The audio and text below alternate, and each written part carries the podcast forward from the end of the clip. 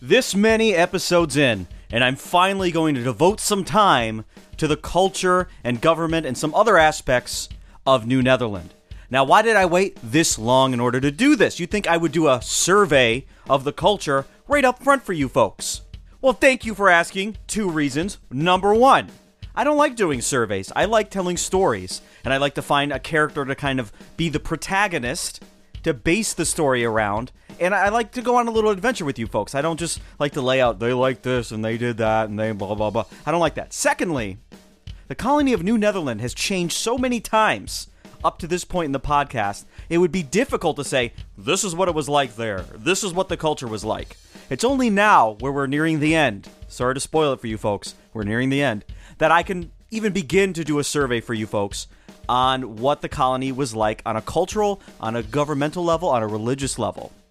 Just to illustrate my point here a little bit, if you went back to the colony of New Netherland shortly after Henry Hudson had sailed up the Hudson River. Well, he didn't call it that at the time, obviously, but it became known as the Hudson River. The Dutch called it the North River. You would see a colony that was mostly inhabited by Native Americans, a lot of Algonquin people. The Mohawk had yet to move in on uh, the Hudson River Valley. And you would have seen a few Dutch traders every now and then competing with one another. And that was the, the layout of the colony if we were to take a census. Well, who are you? What do you do? What's your ethnicity? That's what it would look like. Skip forward a couple years. After they start putting families, farming families, down in New Netherland. The first huge group of settlers were all Walloon. They were Protestant Walloons, similar to Huguenots from France, and they spoke French. And so if you were to drop down in New Netherland around the year 1628, 1630, there's only about 300 people in the entire colony. And most of them, including the director, would have spoken French as a first language. So if you said to me, Eric, what is the colony of New Netherland like in the in the late 1620s? I would say, well, there was a very few, very small European population, and it was mostly French in character, although Protestant in religion. Now, this would be completely untrue for 20 years after this point in time. By the mid 1640s, when Willem Kieft comes to power as the Director General of the colony, the colony has a thousand people now, and those French speakers are now the minority. And many of these families left. Some stayed and became the matriarchs and patriarchs of millions of descendants today in the United States and Canada, but many left. And so by the 1640s, the French speaking population is the minority. And now Dutch seems to be the majority. But here's the thing in the couple years after that, the mid 1640s, the colony balloons up to 3,000 people. So, whatever culture they had before with 1,000 people, you're adding another 2,000 people. Imagine you're at a party and there's 10 people. All of a sudden, it balloons up to 30 people. That's a different party. So New Netherland in this short period of time balloons up to 3,000 people. But then there's another curveball. Because Kieft's war was so destructive, the colony shrunk back down again, and by 1656, it was right around a 1,000 people again. Who knows how many of those 1,000 were the same 1,000 from 10, 15 years previously? But I can't begin to generalize about their culture at this point because we see these wild fluctuations in population, and we've already seen a shift in the most popular language of the colony. But then, from 1,000 people, we enter the final phase of growth for New Netherland. So, after Willem Kieft left, Peter Stuyvesant comes to power as the new Director General of New Netherland and the ABC Islands in the Caribbean. And with Puritan New England having these families of 10 kids each and spreading out and seeking to go west, Peter Stuyvesant and the Dutch West India Company were in a hurry to just pack New Netherland with people.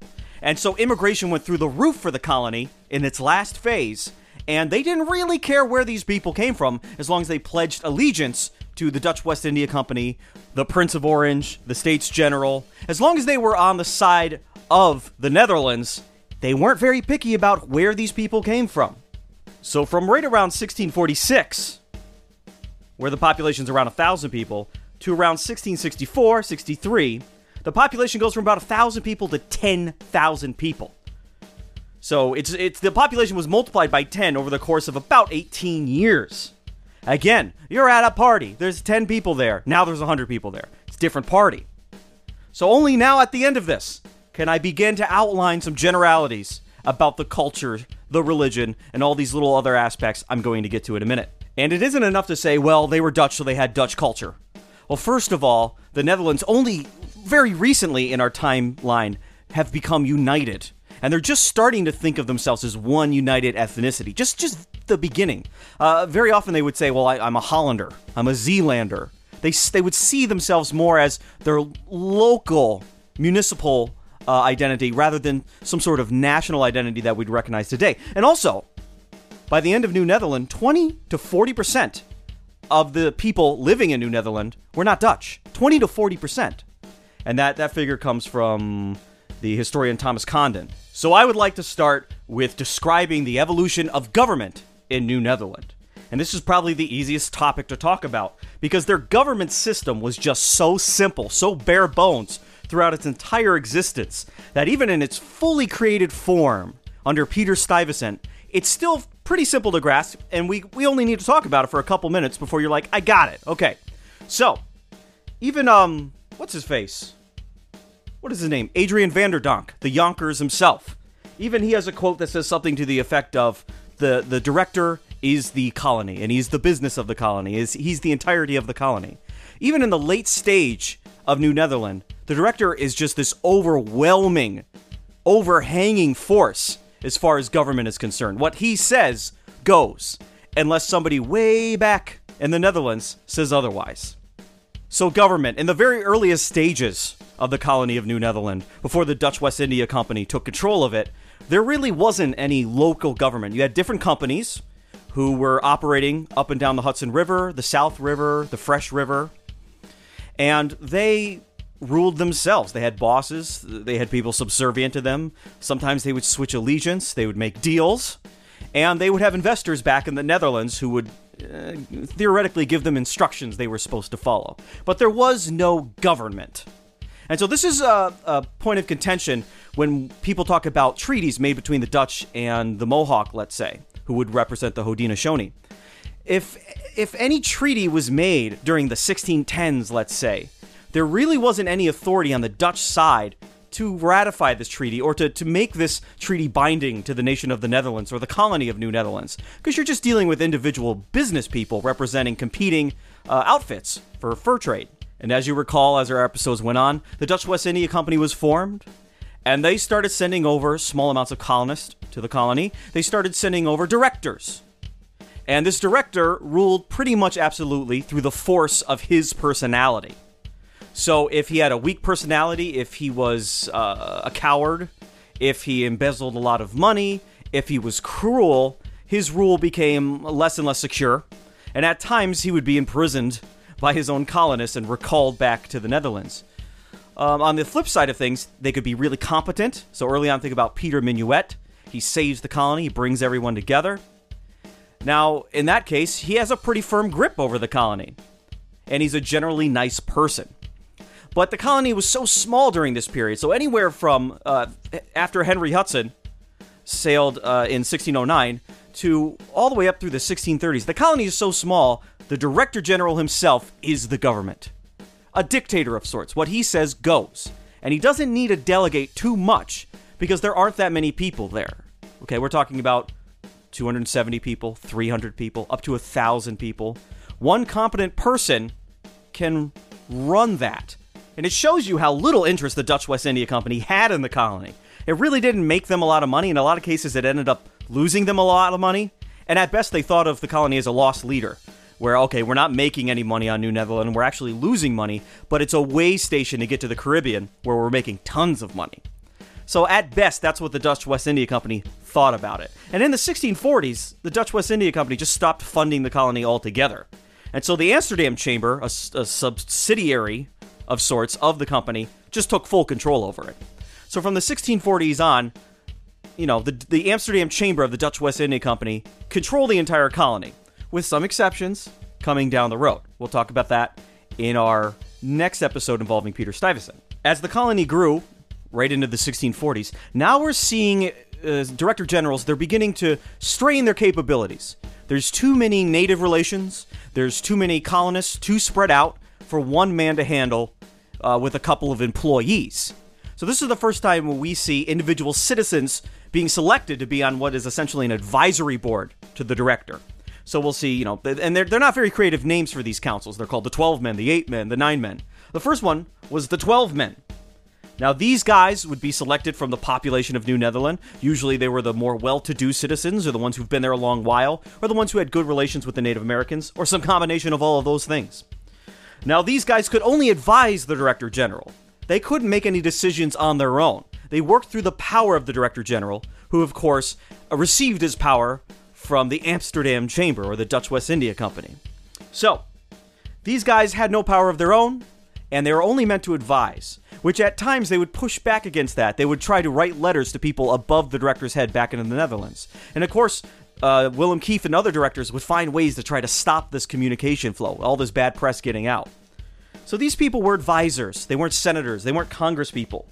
They were able to give opinions and they were able to vote on things as a way of showing the director what the official advice is. But the director was never mm, he he never had to take that advice. At the end of the day, he was still the dictator in a sense. Now remember, this is essentially a company, right? So there's going to be citizens who want to turn New Netherland, not citizens. There's going to be people living there who want to turn New Netherland into some sort of repre- representational settlement, some sort of uh, beginning of a country, some sort of municipality, right? But at the end of the day, the whole land is technically owned by a company. So the director of the colony, rather than being like a governor, is more like a manager. Or to use a word we use today that is derived from the Dutch who lived in the colony of New Netherland, a boss. Just to give you an example of this, right off the bat, Willem Kieft, he creates this Council of 12, and the Council of 12 immediately says a bunch of things he doesn't like. And so he finds a way to get rid of them. And then he creates a council of two guys. It's him and his assistant, and he gets two votes. So uh, that's how easily any vague resemblance to a representational government was done away with by these uh, Dutch directors. Now, Willem Kieft's rule was just so disastrous. By 1643, he decided to make another council because Kieft's war was going very badly. Uh, and again, the population drop, as we talked about before, we're going to see a population of 3,000 turn into 1,000 over the course of five, six years. It's, it's, it's, it's a huge disaster. And so in 1643, he makes a council of eight men. Now, that council immediately calls for him to be recalled, and this time, the council is able to get letters back to Amsterdam, and they actually recall Willem Kieft. He is done away with by correspondence from his own council. And now, believe it or not, we're already entering the late phase for the uh, government that would control the overarching colony of New Netherland, have any sort of, uh, I wouldn't want to say national control, but colony wide control rather than being a local government. So now we have councils of nine men and they're elected at different points. This is under the reign of Peter Stuyvesant. There's a council of, of nine men elected in 1647, 49, 50, and 52. These, again, would be beholden to the wants and needs of Stuyvesant. They were supposed to aid him in enacting laws and rules that came from his employers and himself, and they could give advice. But again, what they had to say really meant boo unless they could get something over Stuyvesant's head to his employers back in the Netherlands. This council of nine men eventually sort of transitioned into the municipal government of New Amsterdam, the future New York City. So that council of nine men in the last decade or so of uh, New Netherland disappears, and it more or less becomes the the local government of the island of Manhattan. And while this is happening, other areas that are starting to grow in population to such a point that it would require some local government, are also starting to form, with Stuyvesant's consent, little municipal governments. We see a lot of English governments popping up along Long Island that are under Dutch allegiance. And we see a lot of remonstrances, I believe I'm saying that right, being written to ask Stuyvesant for a little bit of local jurisdiction, local power uh, among people who would be selected from the people who live there. Now, we also see this up in what is now the Albany area, around Beverwyck. Of course, Rensselaerwyck, being owned by the Patroon, they have their own thing going on. They're beholden to Stuyvesant, but their local government is, is their own. Now, these local governments would consist of uh, different departments. You would have a council, and sometimes they're called burgomeisters or burgomasters. These would be the the uh, well-to-do in the colony. So in the old world, you'd have burgomasters, burgomeisters, all these sorts of terms. They're all related to one another. Uh, in the Virginia colony, you might have heard of the House of Burgesses, so a burgess. These are upper class, well to do people who aren't nobility. They have no titles, but they're very rich. They're well to do, they're influential, influential, they're burghers. And then beyond these councils, you would also have a uh, rudimentary law enforcement uh, system put into place. Rensselaerwyck had one very early on. And so this this would be so infractions wouldn't have to be dealt with by the director all the time or one of his few employees all the time. It's too much work. So you would have what was called a schout and a schepen. I believe I'm saying that right. There's basically a sheriff and deputies. And so these local municipalities would have their own little law enforcement. And a lot of these jobs would be filled by semi democratic processes. So a lot of these jobs, what would happen is the local people, or at least the people who are playing uh, the right to be a burgher in that municipality would elect two people. They would round down a job for, let's say, a schout, which would be a sheriff, down to two people. And then the decision as to who would get that job would then be uh, deferred to Peter Stuyvesant himself or all the way back to the Amsterdam Chamber. So you have this mixture of company control and local control. In 1652, Peter Stuyvesant established in what is now upstate New York the Court of Fort Orange. He mostly resided on the island of Manhattan. That's where he had his property and his family and whatnot. And there were a lot of issues there and down to the Delaware that he had to deal with on a semi regular basis. So, what is now the upstate, he didn't really spend a lot of time up there. It was important that they had a court of their own. Established in 1652, the Court of Fort Orange uh, ended up covering Beverwyck, which is the, the core of Albany today, uh, Schenectady, when it was founded later on, Kinderhook, Claverack, Coxsackie, uh, the town of Catskill, and Esopus until 1661. Because they were having so many conflicts, Stuyvesant said, You guys got to make your own court because you're overwhelming Fort Orange. The next year, in early 1653, New Amsterdam became a proper city. And that's where we get the burgomasters, we get the schepens, we get the schouts, we have court minutes. And actually, New Amsterdam is going to be the most uh, well developed local government in the entire colony. So I'd like to spend some time telling you uh, the various things you could expect in New Amsterdam as far as government control is concerned. And this is a general model for the rest of the colony. Although, like I said, this is going to be uh, head and shoulders well above anything any other local municipality managed to pull off in the history of the colony. Now, in New Amsterdam, if you did a certain amount of business there, you had to purchase a burgomaster right or a burgomeister right. You had to purchase the right to be an upstanding citizen in New Amsterdam. Essentially, you're paying a tax to be part of this upper echelon of society. It's almost like a graduated tax system. But with the increase in fees came an increase in rights. So if you in New Amsterdam had a, uh, a huge dock, a massive wharf, and uh, you had ships coming in and out, and you had breweries, and you uh, you you subcontracted out to bakeries, and you you know you had a hotel and all these other things. You would have to become a burgomaster in order to enjoy all those privileges. You're making a lot of money off New Amsterdam. You need to give a little bit of that back. Now, by purchasing this right, it allowed you to do this level of business, and it also kept out other people from honing in on your business. So for example, if you're if you're running a series of bakeries and you're making a lot of money on it and they determine that well you need to purchase your burgomaster right in order to keep doing this level of business. Well, you would do that. But let's say somebody comes peddling in bread and other sorts of baked goods from off the island. Well, they wouldn't be allowed to sell in New Amsterdam, at least not in great quantity, because they don't live there. They don't have the burgomaster rights. And again, I'm going to use burgomaster, burgermeister interchangeably. It means the same thing. Deal with it. So you wanted to pay that tax. You wanted to have those privileges if it could afford you a, a higher income. Now, people could find ways around this. So, uh, in a lot of the court records in New Amsterdam, you have people coming before the Burgomeister Council. And they say, well, yeah, I know I do this and that and the other thing, and it seems like I'm making a lot of money, but I actually I actually work for my brother. He's the boss. I'm his employee. There's no reason for me to uh, become a burgomeister because he's a burgomeister and I'm actually doing his business. Sometimes that worked. Sometimes they're like, "Oh yeah, that makes sense," and other times they would determine, "No, you're you're making enough money that you were a burger master of your own." In one other case, I saw a uh, a man who married the daughter of a burgher, and he argued, "Well, well, my father-in-law's a burgher." I, I don't need to pay my burger master, right? He's he's paying it for for me. He's essentially and whatever the situation was, he had enough dealings entwined with his father-in-law that they were like, yeah, you're right. You don't need to pay for that. Your your your stepfather does, or your father-in-law does. Yeah, you're good to go. And he was like, yes. So if if you could avoid paying it and still get the rights and privileges of a burgher, you usually try to do it. And the court records are full of people who are trying to get one over on the council.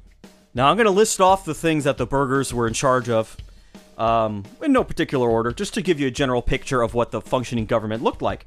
They had a fire brigade, so paid employees who would be in charge of if fires broke out, which on a colony, you know, that's mostly made out of wood and straw and wood planks, it's useful to have that.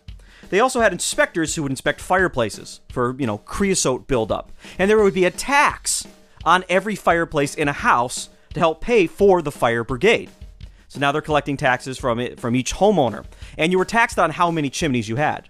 Now some people tried to trick the system, and they would have two different chimneys, but it would all come out through the same opening in the top of the house, and so the inspectors would be looking out for that too. They also had what's called a rattle watch. So you would have people who were late up who were up late at night, and they would be watching and seeing if any particularly uh, Algonquin Indians in the area, the Lenni Lenape, or the Iroquois uh, speaking people, the Susquehannock, were nearby. W- they were guarding the town essentially.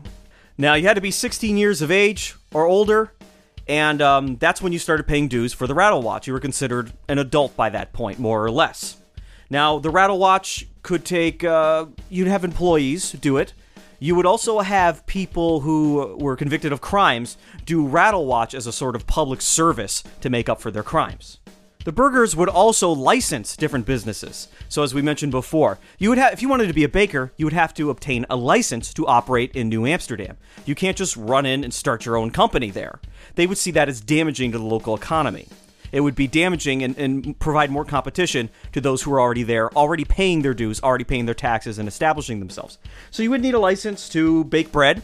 The burghers would also have inspectors verify the quality of the bread. Now, this sounds weird today, but bread was the basis of the European diet for a very long time. And in fact, in all every part of the world, there was some sort of grain, some carb that filled out the diet. That was more than half of a person's diet at many times. So Europeans typically had wheat, barley, things like that. The Native Americans, of course, had maize. And then if you go to the Far East, you see other sorts of grains. You see rice, Southeast Asia. And if you remember, if you're my age or older, and you remember the food pyramid from when you were a kid, the whole base of it was bread. There, believe it or not, there was a time where the U.S. government said you should have six to eight servings of bread a day. So it wasn't even that long ago where bread was the mainstay of your diet. So in the 17th century, obviously, the quality of the bread was very important. The burgermeisters would also fine people for having pig pens that weren't in good order so the pigs could get out or their waste ends up all over the road. They would fine people for empty- emptying their privies into the street. And if you don't know what a privy is, it's a it's a bucket full of shit. So if you had a bucket full of shit, you can't just throw it in the street. So New Amsterdam was this wild west frontier town where everybody just kind of followed their own rules and pushed each other around for a while. But with the institution of these burghers, we have the first semblance of city planning. I forgot to mention the bakers also had limits on what they could charge for bread. So there was an absolute limit. You, you, can't charge more than this for this amount of bread. And the same went with the butchers. You needed a license to be a butcher. People would inspect your meat because obviously, if there's something wrong with the meat, it could cause an outbreak of who knows what. And there was also price controls on meat. So they were really looking out for the people who were living in New Amsterdam, although they were the upper class. They wanted to make sure that everyone had something to eat, something to drink. They were relatively healthy. Because at this time, a plague could just break out. it happened quite often uh, before the invention of antibiotics and modern medicine. So you want a healthy city with good sanitation as best as you can in the 17th century. Boats coming in and out with trade goods. They had to play. They had to pay wharfage dues. They had to pay port dues. There was all sorts of transportation fees associated with going in and out of New Amsterdam. Now, if you commute in and out of New York City today, it's the same thing. There's just it's just money, money, money all the time. So New York City has, has pretty much been the same in that sense for a very, very long time. Schools were set up for young children. Uh, the boys would receive uh, more education than females. And uh, we'll talk about this later. Even slaves received uh, some level of education at times. There were poor funds, and there were orphan masters. So they had orphanages. It was all set up with an elaborate tax system. There was um, school teachers, and some of these institutions were put in place before the municipality of New Amsterdam was formed. And Peter Stuyvesant would have to deal with all this stuff. Now he had this middle level that he could delegate all this stuff off to. So he rather liked local government. It made his job easier. Oh, yeah, another thing you would need a permit for. If you were to make a brewery, you would also need a permit. At one point, one third of the buildings in New Amsterdam had some sort of still or brewery installed into them. And so they decided, hey, we need to curb this quite a bit here. Um, city employees were also entitled to sick pay. So we, we see, uh, in many ways, a kind of modern municipality growing up around New Amsterdam. And the city in the 1660s had families, industry, local government, law and justice.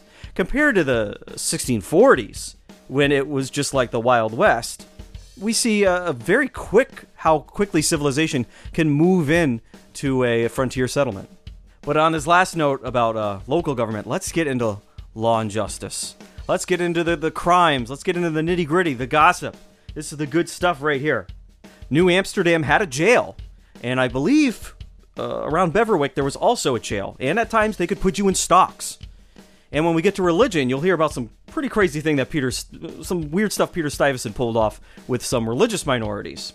You could be banished from cities, and if you were bad enough, they could banish you from the entire colony, send you packing back to New Netherland. There are a lot of different things you could get in trouble for, including just bad language. Now, this is before the time of credit, so to speak. Now we have these huge credit bureaus that determine your financial worthiness to take out loans. Now, before that, a person's reputation, a person's honor, was linked to their ability to borrow money from people. If people spread rumors about you, there aren't these huge banks to borrow from. You have to borrow from other individuals, small institutions. If you have a bad reputation, you essentially also have a bad credit score. And so, even centuries after this point in time, you see Alexander Hamilton and Andrew Burr dueling over uh, rumors and issues of honor. Because again, before the modern credit reporting bureaus, your reputation also determined how much money people would be willing to lend you. So it's dollars and cents. So local courts had to deal with slander cases a lot, a little bit of libel every now and then. And in a lot of these cases, it involved both men and women. Uh, the culture of New Netherland does not seem to, to differentiate between the, how vocal and mean a person can be. There'd be accusations of people being whores and witches, although, to note, there was no uh, witch hunts or witch trials in New Netherland. So it was an insult that had a heavy weight to it enough to end up becoming court cases, but it was more against the person throwing the insult rather than proving or disproving somebody is a witch. This is part of the religious tolerance of New Netherland and the, the beginning of secularization in general. The fact that just, you know, a hundred miles to the east, people are being hung for being witches. Various various New England colonies, New Haven, and further away in Plymouth and Massachusetts. But here in the Hudson River Valley in New Netherland, you can call somebody a witch, and they don't have to prove they're not a witch, and they're not going to be killed anytime soon. Very different cultures. One is more advanced than the other. As I went through the court records, I noticed there was a lot of multiple marriages. Actually, that's something I want to talk about with the culture section, so I forgot you, you heard that. Um, a lot of cases involving unpaid loans or labor and goods that were given out that weren't paid for or were found defective or were underpaid for. Um, lots of slander and libel, like I said. Actually, I'll pull up a case right here. I have in front of me the court minutes of Fort Orange, 1652 to 1656. And here's a case from Tuesday, February 2nd, 1655. At the funeral of the child of Hendrik Jacums, Klaus Gerritz said that Cornelius Vos had given the houses uh, the following nicknames that are in circulation, which Hendrik Jacums overheard in the presence of Jacob Happ. Now, the court case goes on, but here are the nicknames given to the houses the Cuckoo's Nest, the Concord, the Finch's Nest, the Whistling Wind, the House of Ill Manners, Fly Like the Wind, the Griffin, and the House of Discord. Now, believe it or not, just about every single one of these is a 300 year old euphemism for calling this man's wife a whore. And this kind of activity, like many other things, would be punishable by a fine. Now, hard money, gold and silver, copper coins, were in limited supply in the North American colonies. Doesn't matter who owned the colony, they just were in limited supply. The mother country liked to keep their money there. So, uh, in the colony of New Netherland, the money, although it might be rendered in Dutch terms, were actually paid out in things that the Native Americans provided or found of some value. So, wampum, which the Dutch called sewant, and uh, furs, which the Native Americans didn't value that much, but it's something that they had that the Dutch valued. So, if you were convicted of slander, you might have to pay somebody 50 pelts. And that'd be rendered into Dutch currency, but that's how you would actually end up paying it, because you don't have a lot of hard money on you. Now, it would seem from these court records and the court records I've seen from New Amsterdam and from Esopus that uh, people calling people's wives whores was a very common insult and often led to uh, litigation. Here's one case from 1654. Let me jump down here. Okay, so we, we uh, enter this this questioning section of the court hearing here. Okay, whether at the time Harman Jans van Valkenburg, commonly called Sheely Herman, cross-eyed Herman, was not sitting here drinking? He answers yes whether he did not hear him relate and declare that when he was last in irons, he, Herman Jans van Valkenburg, aforesaid, saw the wife of the commissary aforesaid have carnal conversation and commit adultery with others, showing with outstretched arms the size of the horns which were put on said commissary's head. The man answers yes. So again, it's it's everyone's calling everybody else a whore. So that's a little bit of culture of New Netherland that you're probably not going to hear in grade school. We also see people writing petitions to the council saying, basically tattletaling on their neighbor, saying, My neighbor's house is falling to bits. It's a safety concern. Please do something about it. Here's one from 1655, it looks like. Here it is. Upon the request of Jacob the baker, presented in the form of a petition, namely that the straw roof of the house of Willem Jerensen may be condemned and he be ordered on account of the danger involved to cover the same with boards instead. Because these municipal settlements were so close together and walls around them, people were just on top of people, and there, there are a lot of these lawsuits. They became a very litigious people in the colony. And also because they were so crammed in, you needed permission to build things or to expand things or add chimneys to your house. All of this required permission. Because if you, let's say you added too many chimneys, you created too many situations where creosote could be loaded up on the inside of it and you could start a fire, well, your house catching on fire could set your neighbor's house on fire because they're very close together. This is before the time of automobiles. Roads and walking ways are fairly close together. These are all from the court minutes of uh, Fort Orange here.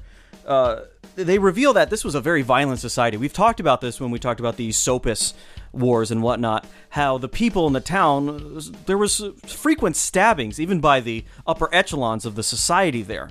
So nowadays, when we think of violent people, they tend to be the dregs, the lowest of the low in society today. Uh, not in New Netherlands. Sometimes it was uh, the most prominent people in the colony physically attacking other people. It was a violent time. Here's one case from July 14th, 1655.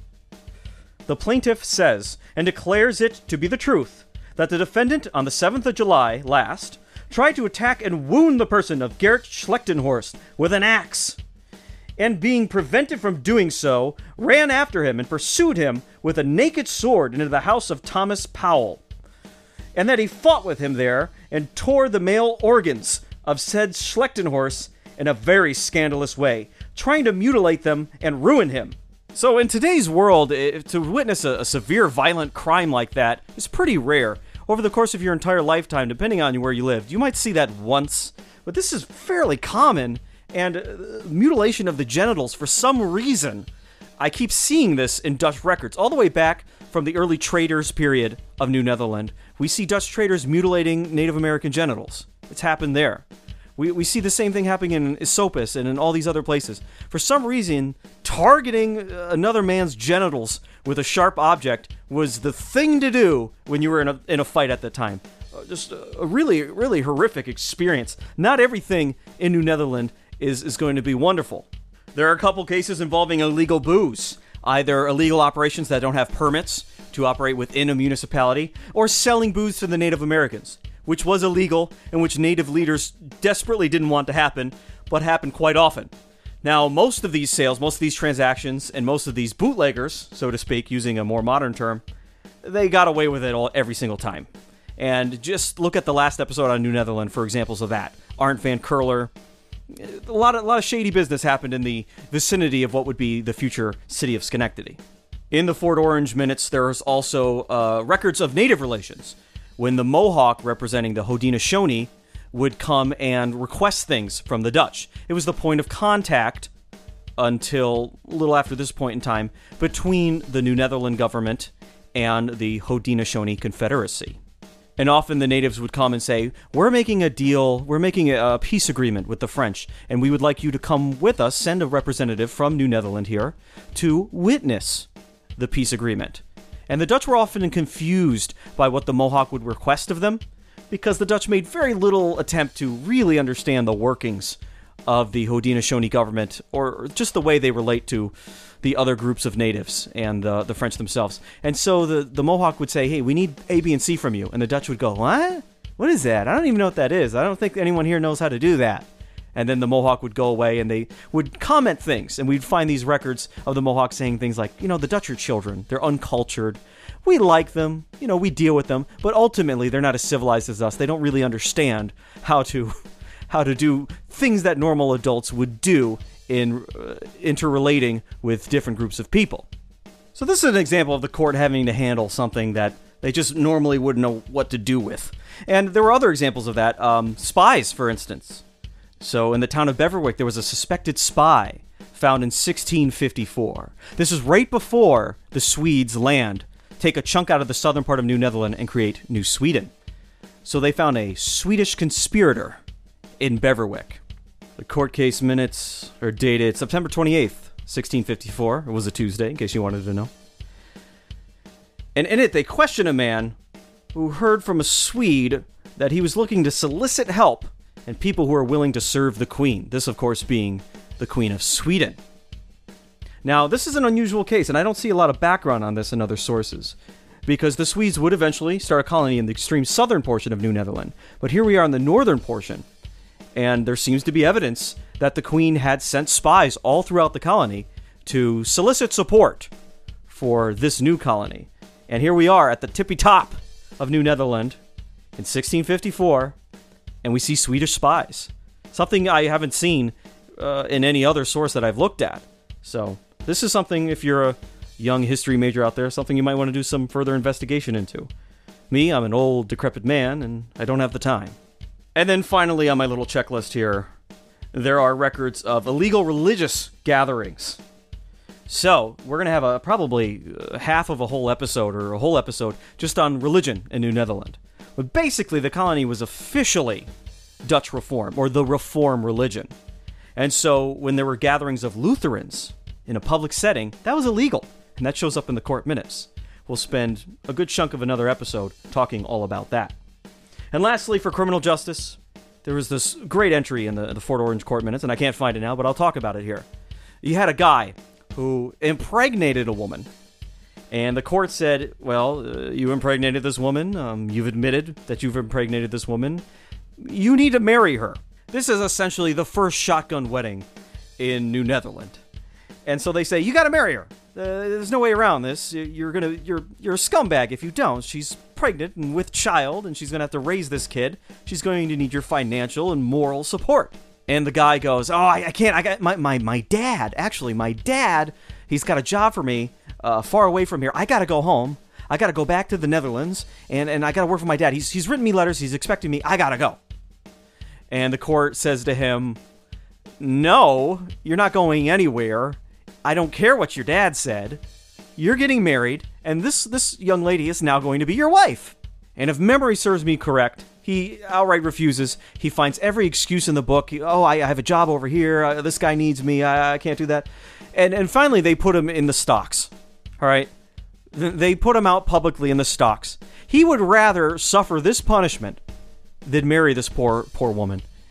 And as far as the court records show, uh, I looked through it with somebody else at a certain point. I don't believe we ever found whether or not he married this poor woman. But this is just a little short example at the end of this segment of how crazy things could get in these frontier towns and how how how these were very different times. You could be legally ordered to marry another person. All right, I have so much more to say about the culture of New Netherland, but this is the government section of this presentation, and I think I'm going to end it here because it's already been over 40 minutes and I have to go to the bathroom. So, if you like this podcast, please give it a five star review on Apple Podcasts or any anywhere you could rate this podcast. Something I've never mentioned before, we have a Facebook page. Please search up the Other States of America History podcast into Facebook, find our page, like our page. You get the notes, you get news, everything like that. I don't know why I said our, it's just me. I got nobody else working for me here. I'm alone. All right, like the podcast, like the Facebook page. I'll see you next time. This has been Eric Giannis. Well, I am Eric Giannis. I don't know why I'm saying this has been Eric Giannis. I am Eric Giannis. This has been the Other States of America History Podcast. Thank you for listening.